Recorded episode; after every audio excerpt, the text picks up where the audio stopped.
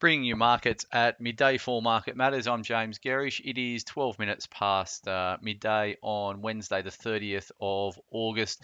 Hope you've had a great morning. It's been a fairly bullish one in terms of the market. We've got the ASX uh, trading up 97 points. That's 1.28%, trading back up through uh, 7300 7308 uh, a couple of important data points to drop this morning that is really uh, underpinning today's strength so we had uh, building approvals that were down 8.1% uh, for July. Uh, the forecast there was a decline of 0.5%, so clearly the construction sector is cooling. And we also had uh, CPI inflation data for July that came in at 4.9%, versus 5.2% expected. So the rhetoric around uh, interest rates having peaked, uh, and that was the case in the US overnight, which underpinned their strength, has flowed through onto our market today with our own data that shows a softening economic backdrop uh, and reason for the RBA to stay pat uh, in terms of uh, in terms of interest rates. That has had a, uh, a very bullish effect on the market. So we've got um, all sectors bar one trading higher on the day. So uh, from a sector point of view, the industrials are up 1.8%. The healthcare index is up uh, about the same, and financials are up one and a half percent. The laggards are the consumer discretionary stocks. They're down 0.07 of a percent. Utilities are up 0.09 uh, uh, of 1%, and communication services are up 0.33%, but uh, Telstra has gone ex-dividend today, so that will be impacting um, that sector. From a stock perspective, uh, a few things to get you across today. So uh, best performers in the 200 are Link Administration, um, which is up 7.2%. Uh, that's LNK. Brambles, they reported results today. They're up 6%. BXB and Lake Resources are up 4.88%.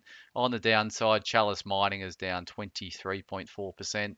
Boral is off 7.65%, and Flight Centre is down 3.9%. They also reported results today. So, uh, just in terms of uh, Brambles um, results, firstly, uh, it was an in-line uh, result, slight slight beat in terms of FY23 by about uh, one to two percent but they guided pretty well uh, for FY24. So they say that underlying profit growth of 9 to 12%. Uh, the market was already at 10.8%, but they, they spoke to um, strong free cash flow and a bunch of other things that are underpinning their business. So um, a good result for Brambles. The commentary was fairly upbeat, and that's why we're seeing the stock rally 6%. Uh, Flight Centre was uh, an interesting one. So uh, in terms of uh, their FY23 result. It was a uh, slight beat, so underlying profit before tax was 106 million. The market was about 104.5 million. Um, interesting to see total transaction value was 21.94 billion, which is a huge recovery from FY 22. Uh, why is the stock uh, trading down today? A couple of reasons. So um, uh, they did talk to strong momentum at the start of FY24, uh, building on strong momentum they had in the second half of FY22. They have tweaked their capital management guidance. They're saying that they're going to pay out 50 to 60 percent of um, of earnings as um, in some form of capital management. That'll either be through uh, dividend or share buybacks.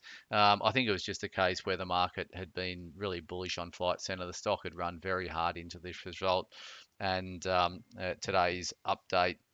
Um, in terms of guidance, there was no further upgrades uh, to to guidance. Healius HLS also out with uh, full year numbers today. Um, they're currently trading up 3%. Um, not a bad uh, uh, uh, interpretation of the Healius result, which was weak uh, across the board. So underlying EBIT for FY23, so that's their earnings before interest and tax, was at 99 million, in line with market expectations.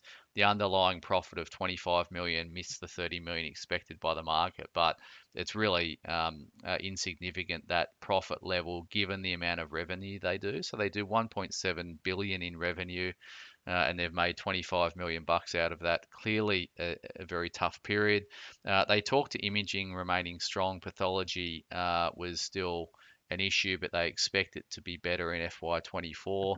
Uh, they cut the, they said no dividends, and that's uh, uh, to try to address some balance sheet concerns. So uh, they did say that they will, they expect to stay within covenants in FY24, but obviously when a company's having to uh, say that, it's not a great thing. Uh, interestingly enough, um, their revenue outside of COVID, so COVID, these guys were a big beneficiary from COVID.